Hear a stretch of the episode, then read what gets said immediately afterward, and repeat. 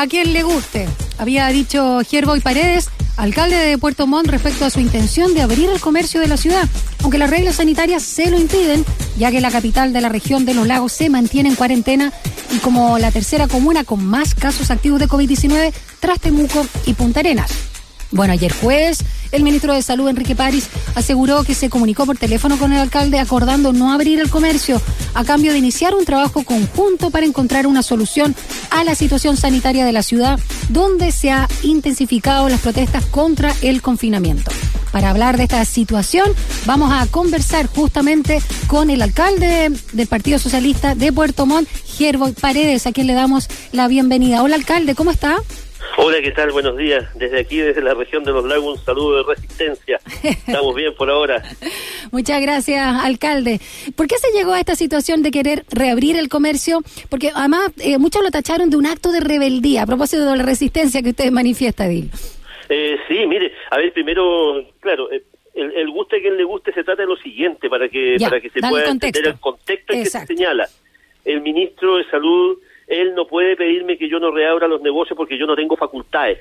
¿no? Lo que yo le quiero hacer, lo que yo le dije ayer es que había mucha gente, muchos negocios que están quebrados, mucha gente que está vendiendo, una movilización transversal, transversal, donde no tenía nada que ver temas políticos ni, ni, ni, cosas por el estilo, solamente la necesidad de la gente que está perdiendo sus casas, que está perdiendo sus negocios, sus vehículos, y gente que fue despedida de esos mismos locales. En Puerto Montt existe mucha informalidad también, me imagino que como muchas comunas a lo largo del país, ¿no? Entonces, mucha gente me dice, mire, Gerboy, yo sí o sí voy a abrir mi negocio porque tengo que pagar mis lechas, porque me están amenazando, porque lo de los bancos no ha sido como nos han dicho, así que por lo tanto yo sí o sí asumo las consecuencias y abro mi local, me voy a la feria a vender, etcétera, etcétera. Entonces, ¿qué es lo que he señalado yo? Que en ese contexto yo los voy a acompañar. Respalda a la ciudadanía, claro. Exactamente, yo los voy a respaldar, son vecinos, eh, son personas, existen, tienen conciencia, tienen manos, cabeza, o sea, son, son una realidad, ¿no? Y converso con ellos, pagan sus patentes, son contribuyentes, no pagan IVA, es decir, todo. Entonces, por lo tanto, no me pidan que yo me aleje de ellos, al contrario, son cerca de 25, 25 gremios, sindicatos que están trabajando. Entonces, cuando se toman medidas como esta, sin preguntar si Puerto Montt es un puerto o no, si existe, por ejemplo, pescadores artesanales, a quien complican con esas medidas, con, con, las consecuencias de esas medidas, más allá de lo sanitario, no una cuarentena que ha sido un fracaso, porque yo le digo en este momento, ¿Sí? Puerto Montt no existe cuarentena, basta que usted camine por las calles de la ciudad. En el papel no nomás, como dijo usted. Es solamente de papel, es un decreto más. ¿no? Entonces, en las actuales circunstancias que se lo hemos explicado de arriba a abajo a ministros, a distintas autoridades, bueno, ¿por qué no mejoramos el protocolo y permitimos que se abran con un verdadero protocolo? Lo mismo que está pasando hoy, ¿no? Podemos mejorarlo nosotros. A 10 minutos de Puerto Montt está la ciudad de Puerto Vara y toda la gente de Puerto Montt va a comprar tranquilamente a Puerto Vara. Entonces, eso no puede ser. Así que eso es lo que estamos señalando. El ministro, que es lo que me dijo que iba a mandar un representante, entiendo que a las 3 de la tarde reúno, creo que es el jefe de gabinete, pero lo que también le hemos señalado es que si vienen solamente a preguntarnos cómo está Puerto Montt, yo creo que mejor que se devuelvan porque ese, de esa pregunta ya estamos cansados. O sea, ¿cuál, es, ¿cuál es la expectativa? ¿Que haya una propuesta, alcalde? Eh, por supuesto, concreta. nosotros nosotros tenemos propuestas también. Ya. no eh, Hoy día partimos con el gremio de los peluqueros en preparación, no preparación para pasar a otra fase.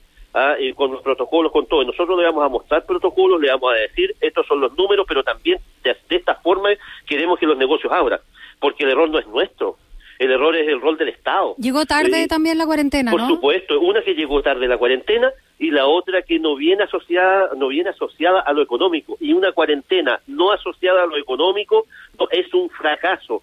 Si, no- si pueden pensar que con 70 mil cajas que hemos entregado de alimentos para Chile, con eso la gente tiene por tres meses, yo creo que la verdad es que no sé, no, no, no sé qué están pensando, no sé. Alcalde, ¿cómo enfrentan lo pandémico propiamente tal, no? Cuando Puerto Montt eh, se cifra, ¿no? Como la tercera comuna con mayor cantidad de casos activos de COVID-19. ¿Cómo, ¿Cómo enfrentar la crisis sanitaria? Entiendo Mire, perfectamente lo que dice de los recursos Eh, económicos. Sí, sí, claro. Eh, bueno, una cosa va asociada a la otra. Nosotros, por lo menos, el trabajo que tiene que hacer la municipalidad de Puerto, de Puerto Montt a través de sus centros de salud, de salud primaria. Sí. Eh, imagínense que ayer ni siquiera ellos paralizaron, ellos están, eh, ellos están, cierto, luchando por sus temas, pero no han paralizado, decidieron no paralizar aquí en cuarentena. no, pero sí están con el movimiento nacional, eh, no, con, todo esto. Eh, ellos están haciendo testeos masivos, no, estamos trabajando de manera masiva, pero el problema es que también la gente se frustra, pues.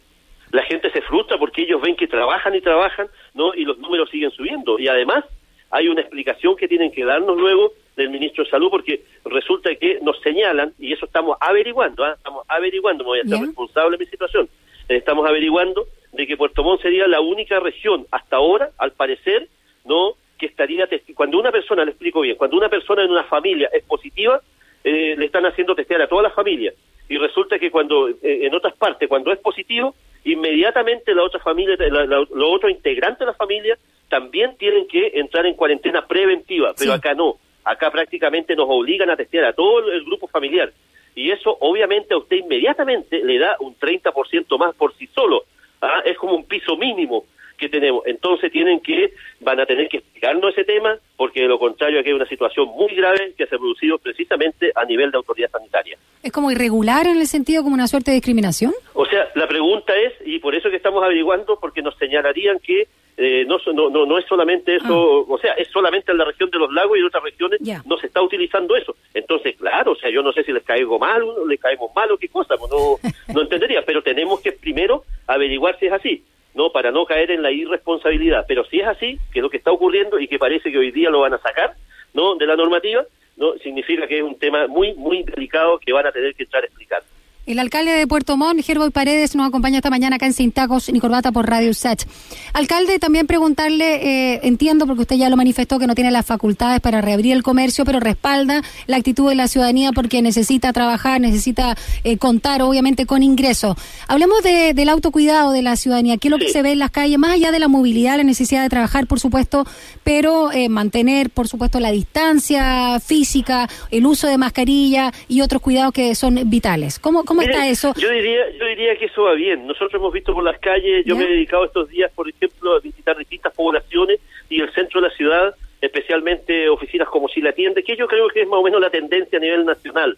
Y la gente sí está tratando de cumplir la distancia social, no que hay, hay días, por ejemplo, los viernes, los lunes, en los bancos es más complejo, pero la mascarilla también, ahí eh, hemos visto bastante carabineros, el tema es que la gente tiene, hay disyuntiva, ¿ah? mm. o le tengo miedo al virus, o le tengo miedo, ¿cierto?, a no llevar cosas para la casa, para la comida y a pagar mis cuentas. Ese es el punto, ¿no? Entonces, por, lo, por eso es que insisto y reitero, si no va acompañado por un tema económico, es un fracaso y es lo que está ocurriendo ahora. Pero más allá de aquello, no eh, yo diría que la gente está cumpliendo el rol de la mascarilla, todo lo que es más simple dentro de esto. ¿Por qué? Porque si con este virus nosotros vamos a tener que convivir hasta que tengamos una vacuna masiva, obviamente que no podemos estar seis o siete meses, ocho meses, ¿cierto?, sin comer y sin trabajar. Ese es un lío.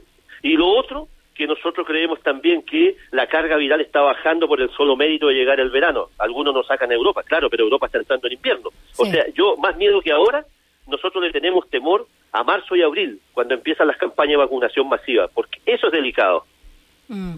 Alcalde, y por último, respecto al encuentro que va a tener hoy a eso de las 3 de la tarde con el representante del ministro de Salud, eh, ¿qué es lo que espera? ¿Qué es lo que espera que, propongan ellos más allá de las propuestas que ustedes ya tienen elaboradas? Mire, lo que esperamos es que primero nos permitan ellos, nos permitan, ¿cierto?, eh, a, distintos locales comerciales con eh, protocolos extremos, si se quiere llamar, mm. que ellos puedan atender, ya sea local por medio, eh, no sé, con todo, con todo lo que se ha hecho, ¿cierto? Que se puede atender, que puedan generar algunos pequeños recursos. Y lo otro también, que hasta el cartancio se lo hemos dicho, que nos hagan ese famoso adelanto del Fondo Común Municipal que todavía lo estamos mendigando, ¿no? Mm. Pues al final ellos lo van a descontar. Entiendo que está prácticamente listo, pero todavía yo no lo tengo, por ejemplo, en las arcas municipales, en las cuentas corrientes de la municipalidad.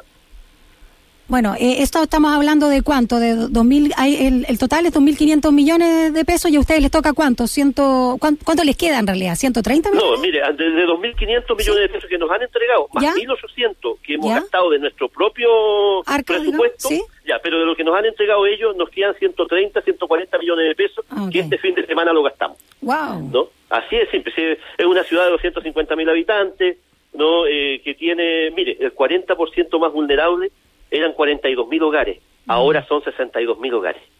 Y con, con, datos duros, no, no, no que le estemos poniendo, que lo puede verificar el Ministerio de Desarrollo Social porque todo está en línea. O sea, en este momento acá en Puerto Montt no existe la clase media. No, la gente de la clase media pasó a ser gente vulnerable. Y me imagino que esto a lo largo del país es prácticamente lo mismo. Bueno, ojalá que le vaya muy bien hoy día en este encuentro que va a tener con el representante del ministro de Salud para que lleguen a acuerdo y que sea lo mejor, por supuesto, para la ciudadanía de ahí de Puerto Montt. Gerboy Paredes, alcalde justamente de esta ciudad, muchísimas gracias por este contacto. Que tenga un lindo día y un lindo fin de semana. Gracias. Chao, chao. Chao.